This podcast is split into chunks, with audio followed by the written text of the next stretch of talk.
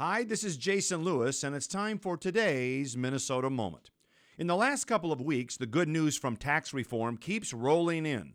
Jobs in March grew by 200,000, and the number of Americans filing unemployment applications is now at a 49 and a half year low.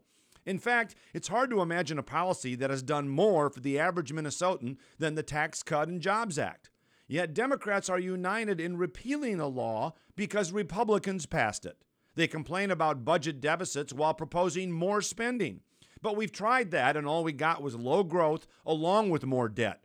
There's more to governing in Washington and St. Paul than just being tax collectors for the welfare state. GDP is climbing at 3%. Business investment is way up. Manufacturing jobs are back, and Minnesota families have more after tax income. Only the party of government would complain about that. I'm Jason Lewis, and that's today's Minnesota Moment.